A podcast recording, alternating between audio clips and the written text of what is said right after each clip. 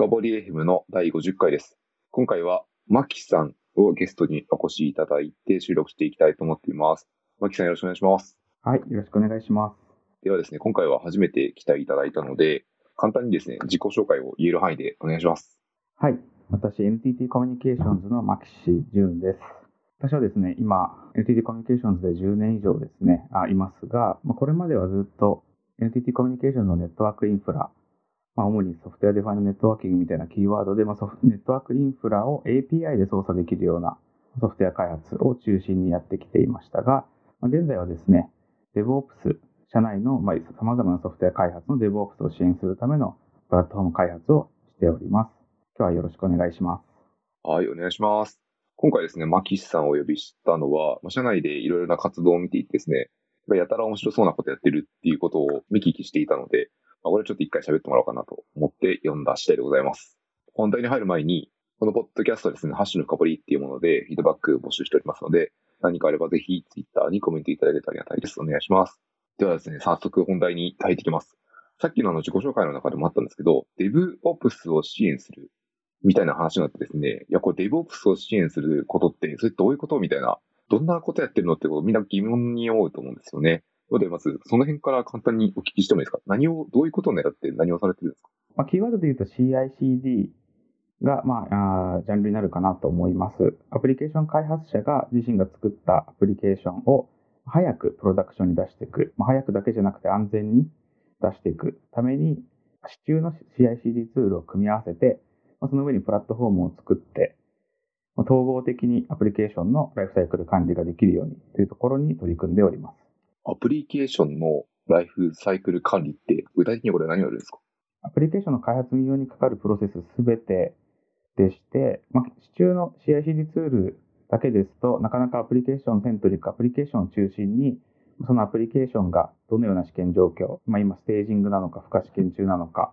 まあ、どういった試験状況なのか、その試験結果はどうなって、試験の推移ですね、試験結果の推移とがこれまでどうなってきているのかであったり、さらにアプリケーションが今、SLO がどうなっているのか、プロダクションでどのような状態で運用されているのか、過去のバージョンはどのようなレイテンシー、だから性能値だったのか、まあ、全てアプリケーションに関わる全ての試験状況や稼働状況っていうのを可視化して、総合的に管理する必要があると考えておりまして、それを、まあ、今、ライフサイクル管理という言葉で表現させていただきました。ああ、なるほど。これ、今言ってもらってわかるんですけど、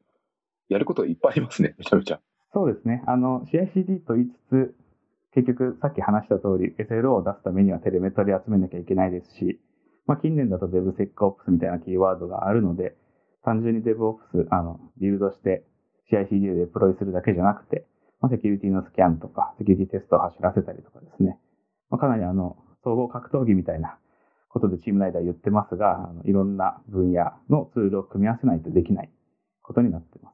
これ、ここを狙ってる意図としては、そのアプリケーションを開発したい、まあ、本来の目的としては、まあ、何らかのプロダクトとかサービスを作りたいから、そのコアなビジネスロジックに集中したいのが皆さんだと思うんですけど、それをやるのが辛いから、そこを解決しに行くってことですか？そうですね。アプリケーション開発者はアプリケーション、ビジネスロジックを、まあ、書きたい。もちろんそれは会社の経営層の皆さんもそうだと思いますけど、お金の価値を生むところに、まあ、リソースを投下したいと思うのが当たり前だと思いますので、まあ、DevOps のツールチェーンですね。あの、今お話ししたような、まあ、いくつかのテレメトリであったり、セキュリティであったりとかっていったツールチェーンをアプリケーション開発者がそれぞれ自分たちで組み合わせて、インテグレーションして、自分たちのプロセスに組み入れていくっていうのは、かなりあのコストが高いと思ってます。なるほど。まあ、こうさっきの出てきたキーワードの中だけでも、まあ、技術、具体的な技術ないとしても相当な数の技術を組み合わせないといけないと思うので、かなり勉強するというか、リソースも必要になるなって印象はありますね。そうですね。あの、弊社でもソフトウェアプロジェクトたくさんありますが、クラウド技術が得意なエンジニアを、まあ、それぞれのチームに配置するのは無理なので、まあ、チームごとにサイロにそれらの技術を、ま、手の内化していくというのはかなり難しいので、それもあって、あの、私たちのようにプラットフォームのアプローチ、各ソフトウェア開発のプロジェクトがそのプラットフォームを利用することで、今お話ししたようなセキュリティやテレメトリー等のあのインテグレーションのベストプラクティスが利用できる。あの、簡単にサブスクライブするだけであの利用できるといったものを目指しております。それによって、まあ、スケーラブルなソフトウェア開発ですね、DevOps ができるというふうに考えています。これ、例えば対応しているクラウド、スケーラブルってことで多分クラウドを絶対使ってますけど、その辺とかってどうされてるんですか？ケースバイケースですけどね、その、例えば、えー、ソフトウェアプロジェクトによっては Google クラウドを使いたいであったら Google クラウドベースに動くものを作りますし、まあ、あの、私たちが今作っているプラットフォームのアプローチは、2つユーザー、ユーザーモデルを作ってまして、今お話ししたアプリケーション開発者が、まあ、ユーザーの一つで、もう一つのユーザーがプラットフォームチームと呼ばれるチームで、ユーザーに向けてあのインテグレーションしたベストプラクティスをプラットフォームにこうインストールしていく、カタログのように登録していくっていったもの、モデルを今想定しています。ので、その中で、例えば Google Cloud を使いたい、Google クラウドを使う要件がある、ビジネスが出てきた場合には、そのプラットフォームチームが Google クラウドを手の内化して検証して、Google クラウドはこういうふうなコンフィグで使うといいよ、こういうふうにセキュリティテストを走らせるといいよみたいなそのプラクティスをプラットフォームにインストールすることで、アプリケーション、もう一歩のユーザーであるアプリケーション開発者はそれを簡単に利用するだけで、Google クラウドについてすごく詳しくなくてもすぐに使い始めれるといったものを想定しています。了解です。ありがとうございます。これちょっとあえて結構手厳しいところに突っ込んでいきたいと思うんですけど、これ今社内で作られてるじゃないですか。一応シチューにも多分 SARS とか様々な会社が似たようなところを狙っているのもあるんだろうなと思っていて、この辺ってこう自分たちで抱えることの意義、プラスなんか似たようなものもあるかどうかをついでに聞いてみたいんですけど、いかがですか？はい、ありがとうございます。CICD 単体でいくと今かなりあの支柱には出てきていまして、オープンソースでもたくさんあの選択の余地があると思います。例えば私たちはその中でも一つチョイスしてテクトンも使っていますが、テクトンだけじゃなくてスピネカーであったりとか、たくさんのチョイスがあると思っています。最初に冒頭にお話ししたように、CICD の上にアプリケーションセントリックで試験状況や SLO などの一連の流れを見せる。で、かつそれをこう自社のプロセスに合わせたワークフローで組む。みたいなところになると、まあ、なかなかまだ、あの、これだっていうソリューションっていうのはまだまだ出てきてない。まあ、最近ですね、昨年とか、えっと、2年前ぐらいからちょこちょこ出始めてきていますが、今、まさにここは、あの、新しいプレイヤーが参入してきている領域なのかなと思っていまして、なかなか枯れていないところでもあるので、自分自社でそれを作って、えー、メンテしていこうというふうに判断して作っています。自社のプロセスでカスタマイズっていうところって、例えばどういうところがあるんですか？エンタープライズなので、例えば承認行為があったりとかちょっと泥臭いですけど、ただ承認行為についても、基本的にはシンプルなインターフェースにしてるので Git のインターフェースにしたいとか、あ、それってオープンソースでもできるじゃんみたいなところを、こう、パーツパーツでいくとできるソリューションはたくさんあるんですけど、結局それを全部組み合わせようってなると、一個の一つのあの大きなプラットフォームを作んなきゃいけないので、今回私たちが作っているのはプラットフォームと言いつつ、あの、たくさんのものを組み合わせたものにはなっています。どうやってその支柱のオープンソースであったり、サースを組み合わせると、開発の最初から最後までこうスムーズに流れるか、みたいなところを解きたいというところで、プラットフォーム開発をしています。多分これあの、エンタープライズ系の組織でソフトウェアドリブンなプロダクトを作ろうとしたときに、みんなこうぶつかる壁を共通基盤として用意していただいて、スムーズに突破できるっていうふうにこう理解いただくとすごいわかりやすいような気がしますね。そうですね。なんでしょう、GitOps とか、こう、いろいろ流行ってきている、こう、プラクティスはあると思うんですけど、あの、まあ、すぐ、そのオープンソースのソリューションとか、まあ、SARS のソリューションもそうですけど、それを持ってきてすぐ自社の、あの、に持ち込んだら、アウトボックスで使ったらすぐプロダクションにリリースできるなんてものはきっと今、エンタープライズ向けにはなかなかないのかなと思っていまして、必ずその CICD であったり、その、まあ、ツールを自分たちのものとして使いこなして手の内化して、あの組織の、えー、と構造を意識したようなワークフローにカスタマイズして使い始めるということが必要になってくるので、どうしてもこう、あ、このツールはちょっと最終的に合わなかったな、みたいなのが出てくるのかなと思っています。わかりました。ありがとうございます。ではですね、ちょっとその先の話をしてみたいと思っていて、今、こう、そもそもの今やってることの価値みたいな、どちらかというと業務全般の話を聞いてたんですけど、やっぱ技術のことが聞きたくてですね、その DevOps を支援する基盤、一種ワークフローみたいな、いろんなことも出てましたけど、これは、さっきテクトンという言葉一個出てましたけど、他にこう、どういう技術、大体こうどういう技術の組み合わせで構築されているものなんですか？はい。えっ、ー、と、私、あの、先ほど話したテクトンはその一つですけれども、まあ、冒頭に話したような、あの、たくさんのツールを組み合わせなければいけないという性質上、まあ、それらのツールをどうやって組み合わせていくかというこう表現する必要があります。したがって私たちはそのインターフェースのところをに注目してまして、あの、アプリケーション開発者向けのインターフェースですね。アプリケーション開発者はコード、インフラストラクチャー、アズコードとか、まあ、アズコードが今、あの、いろんなところに広がってきていますが、コードをベースとしたインターフェースで提供するのがいいと考えていますので、アズコードに特化した技術、オープンソースということで、旧言語というものを採用しております。なるほど、ありがとうございます。テクトンって今、旧言語って2個出てきましたね。ちょっとそれぞれ聞いてみたいと思っていて、テクトンは、そもそもこれはこう、どういうもの、何をするものですか？これをまず聞いてもいいですか？はい、テクトンは Kubernetes を使って CI/CD を回すためのエンジンですね。一つ一つのジョブの中のタスク、まあ、正確にはステップです。タスクの中のステップですが、タスクが1コンテナで表現することができて、一つ一つコンテナを実行して、その順番制御をしたり、ファンイン、ファンアウトなどのような、まあ、並列処理で、並列処理が終わって、また一つの処理に戻したり、みたいな、その、あの、CICD に要求されるような順番制御、タスクの順番制御をすることができるようなエンジンになってます。なるほど。これ一番細かい単位で言うと、例えばその、ステップ、コンテナの中にあるものの宣言的なファイルにきっとコマンド実行すごい単純な例で言うと、多分エコーのハローワールドみたいなことが書けるってことですよね。あ、そうですね。そんなコンテナでも持ってくることができるので、自分の好きなタスクを、ジョブを実行することができますし、まあ、コンテナなので、スケーラブルにあの何個、えー、と実行しても、あのコンテナがスケールするだけタスクを実行することができます。これ、一応理解の確認で、これ古くはジェンキンスとかでやっていたこととも似ていますか？はい、そうですね。ジェンキンスでも、まあ、コンテナモデルにはしていないと、あの、過去のジェンキンスはもちろんコンテナではなかったと思いますが、最近だとジェンキンス X っていうソリューションが出てきていて、実はそのジェンキンス X の中のエンジンはテクトンになっていて、そういったこういろんなプラットフォームの部品として使われることもあの多く多いのかなと思ってます。あなるほど。じゃあ今話したことは繋がっていたとことですね。そうですね。ジェンキンスは、あの、やっぱり CICD ので、スケーラブルなコンテナ実行基盤が必要だということで、自分たちで作らずにテクトに目をつけたと。私たちと同じかなと思います。なるほど、ありがとうございます。あともう一個さっき出てきたキーワードではないか。あの、一応技術的な用の確認で、ファンインとファンアウトって多分初めて目にするっていう方もいらっしゃると思っていてですね。これってどういうことを意味して、どういう時に適用されるみたいなことを聞いてもいいですか？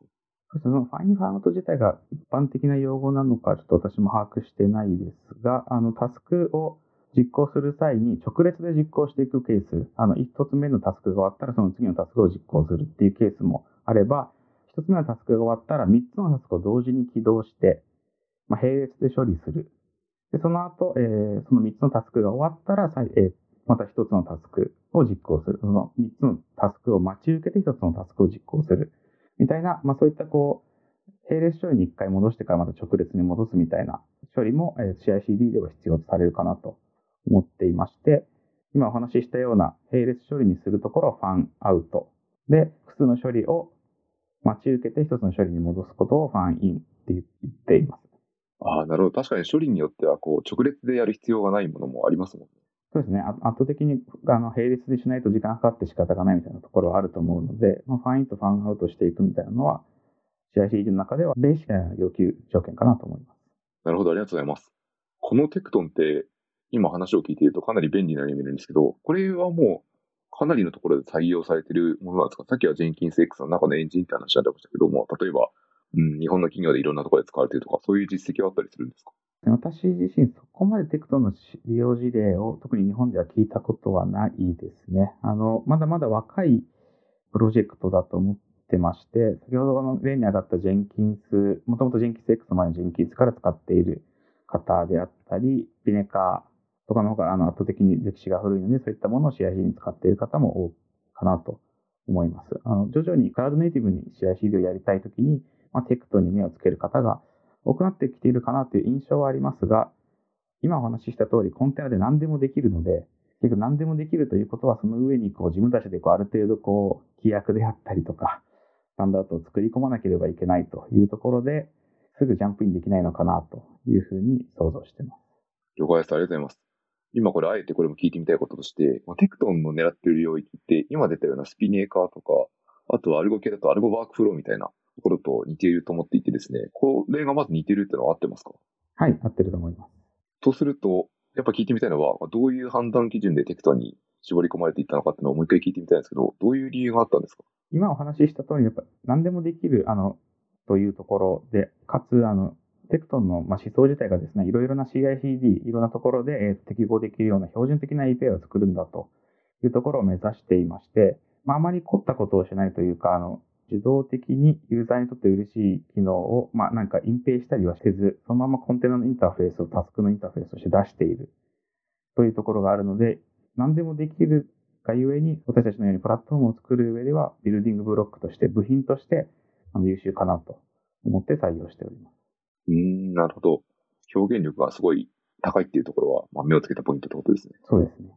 逆にさっき言ってたところで、こう何でもできちゃうからこそっていうところで、なんかある程度縛らないと、今回はこう一部基盤的なものを社内に提供していくので、何でもされちゃって大変そうっていうのが見えるんですけど、何か縛られてるポイントとかあったりするんですか？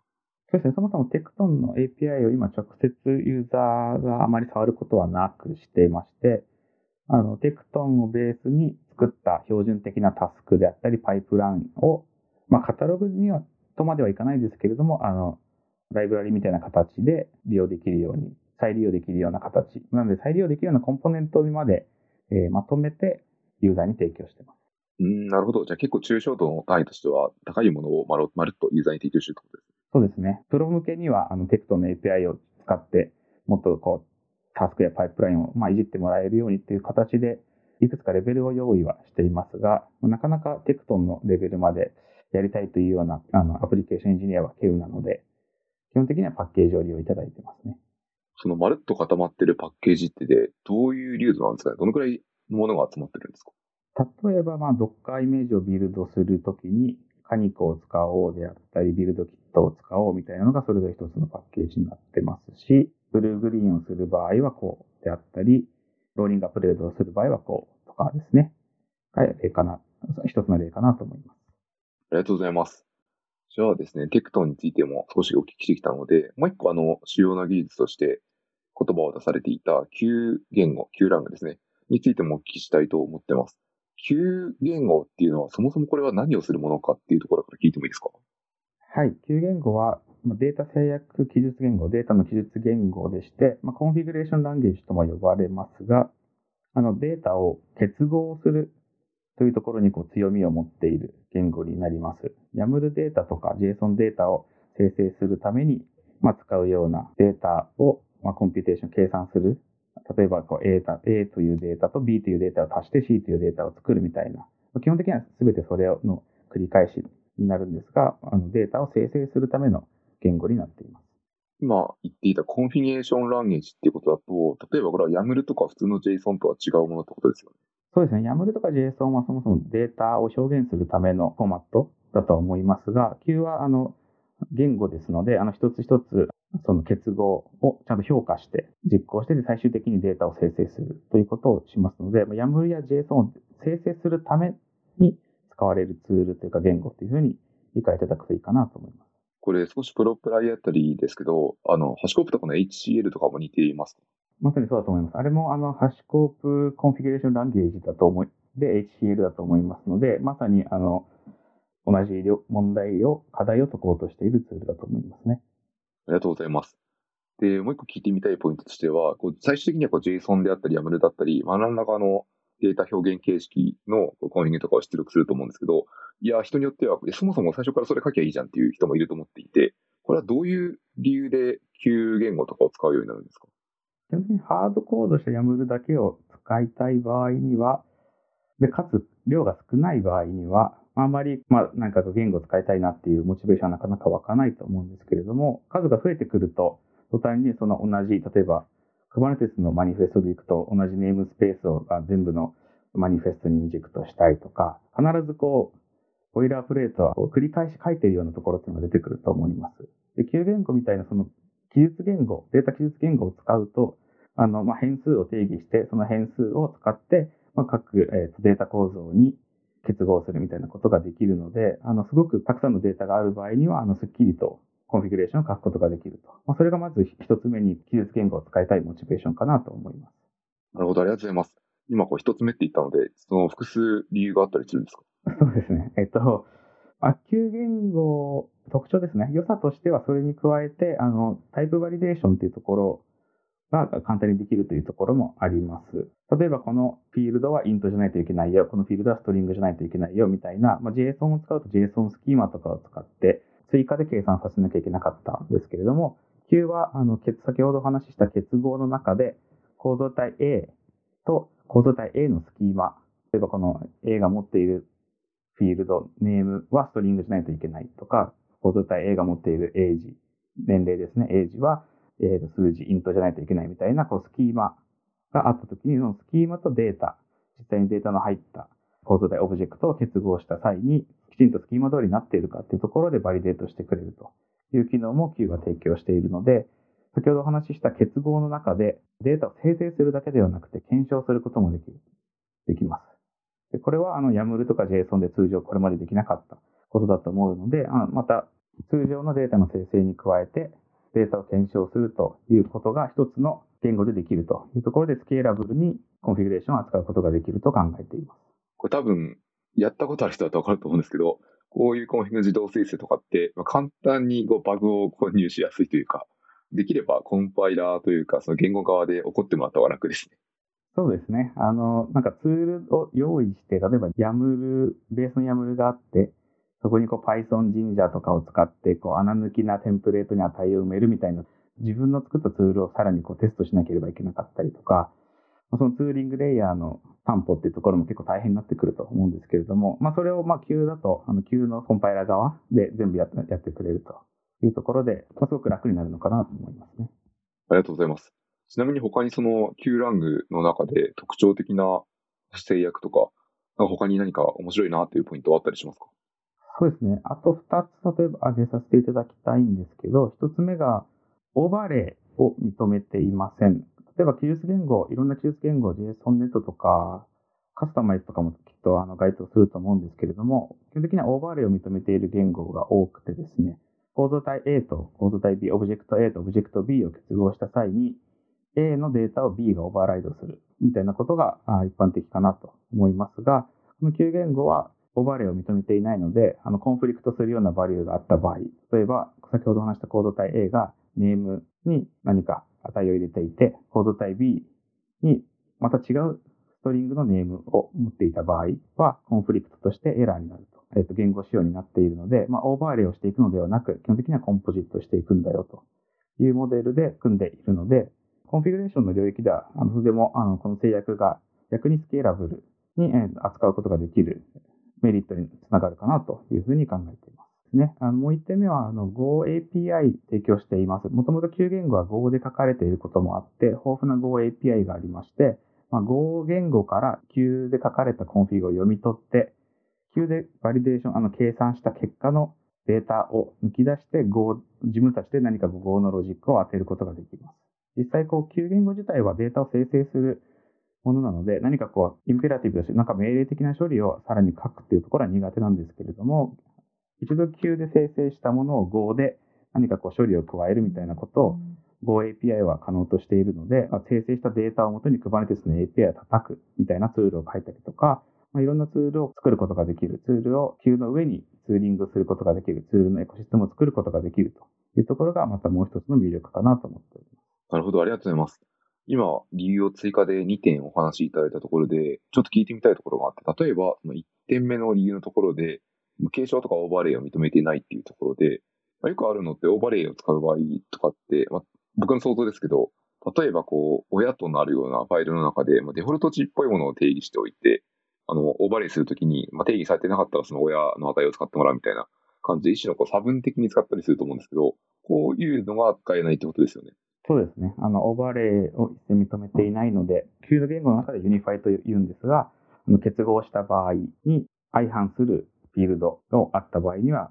エラーでになります。うん、ありがとうございます。この辺ってこう、例えばさっき対抗となる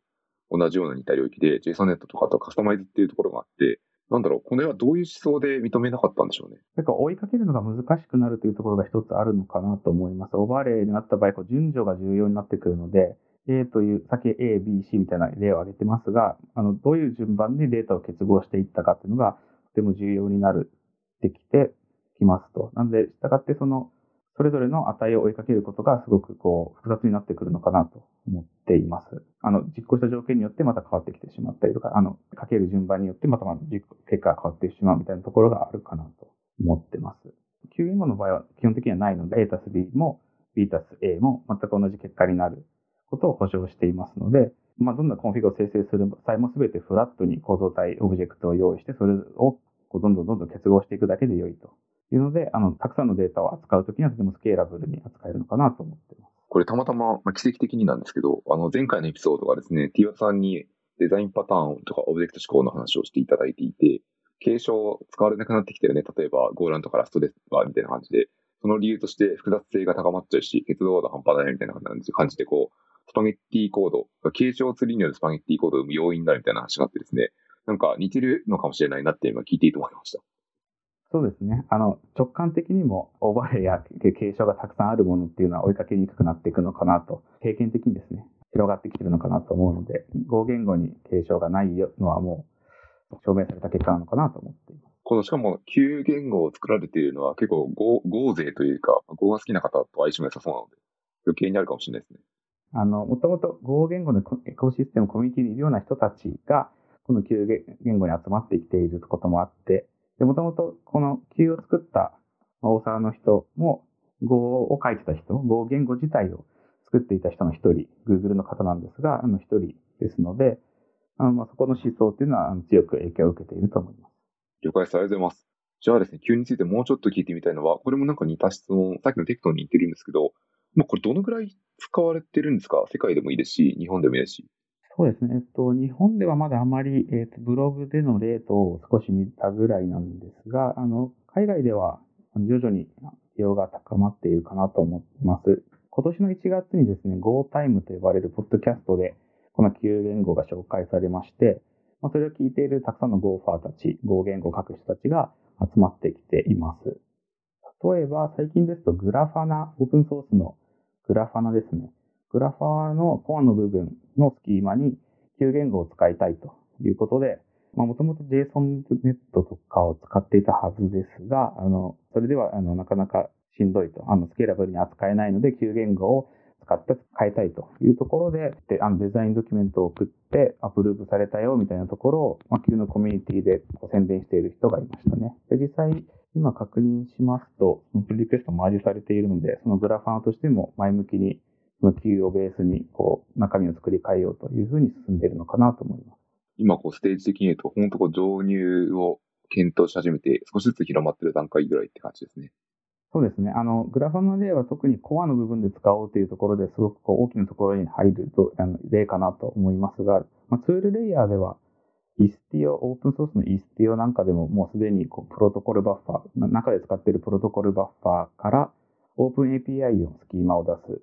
みたいなところに Q を使っていたりとか、まあ、いろんなこうやっぱデータを使うところのツールのところでは、あの Q を使っていこうみたいなところはちょこちょこ目にするようになりましたね。ありがとうございます。聞き忘れていた質問があったのを今思い出しました。一応、さっき言った JSONNet とかカスタマイズとかも選定候補だと思ったんですけど、社内的にはこれなんで Q ランにしたみたいなのあったりするんですか？二つありまして、一つ目は、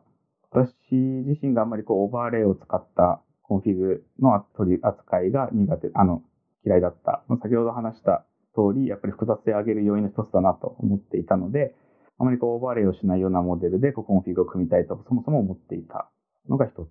と、あとはもう一つ、あの Go の API がやっぱり豊富だというところで、私たちプラットフォームの作りたいというところがあるので、オープンソースを、まあ、そのまま組み合わせるというよりは自分たちのプラットフォームでこう使いやすいように、あの、ソフトウェアでこう何かこうラップしたいというふうな思いがありましたので、その API が豊富である Q 言語を採用しました。ありがとうございます。いや、これであのテクトンと Q 言語の話の一通り聞いた気がしていて、もし仮にあの他にこういうの使ってますよみたいな技術例とかあれば聞いてみたいと思うんですけど、他に何かあったりしますか？コアとして使っているのはあまりない。基本的にはこの Q とテクトンがメインでは使っていますが、冒頭の方でお話しした通り、いろんな DevOps のツールチェーンを組み上げなければいけないというところで、そのツールチェーンの、まあ、テレメトリーのソリューションであったり、セキュリティのソリューションみたいなところは、やっぱり目利きをしていて、CIC の中に入れていくということをしておりますし、まあ、そのど真ん中にあるのは、やっぱり Kubernetes ですので、あの、テクトンも結局 Kubernetes を使っていますし、やっぱりこの Kubernetes っていうところをどう扱っていくかっていうところは、あの、私たちのプラットフォームでも一つの、あの、キーワードになっております。なるほど、ありがとうございます。一応確認ですけど、テクトンの中で Kubernetes を使っているっていうのは、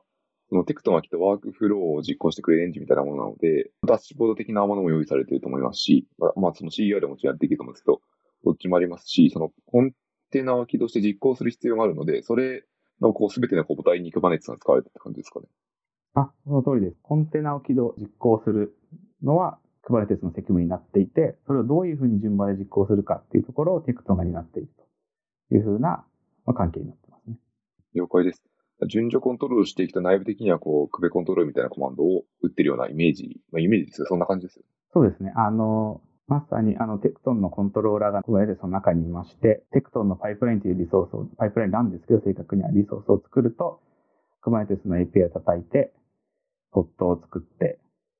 Kubernetes がそのポットの中のコンテナのジョブが終わったら、そのジョブが終わったことをまた先ほどお話ししたテクトンのコントローラーが検知して、次のポットを作るみたいな、Kubernetes が作ったコンテナのジョブをウォッチし続けて、次のジョブ、次のジョブって形でこう順番に生成していくことで順番制御しています。ありがとうございます。なんか内部的にはちょっと想像できたんで、非常にありがたいです。あとはですね、最後に聞いてみたいポイントとしては、今これ、その社内向けの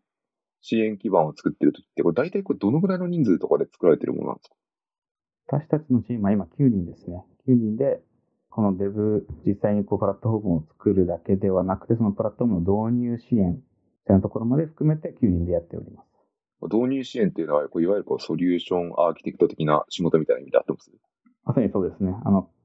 結局プラットフォームがあってもどうやって使うかっていうとこ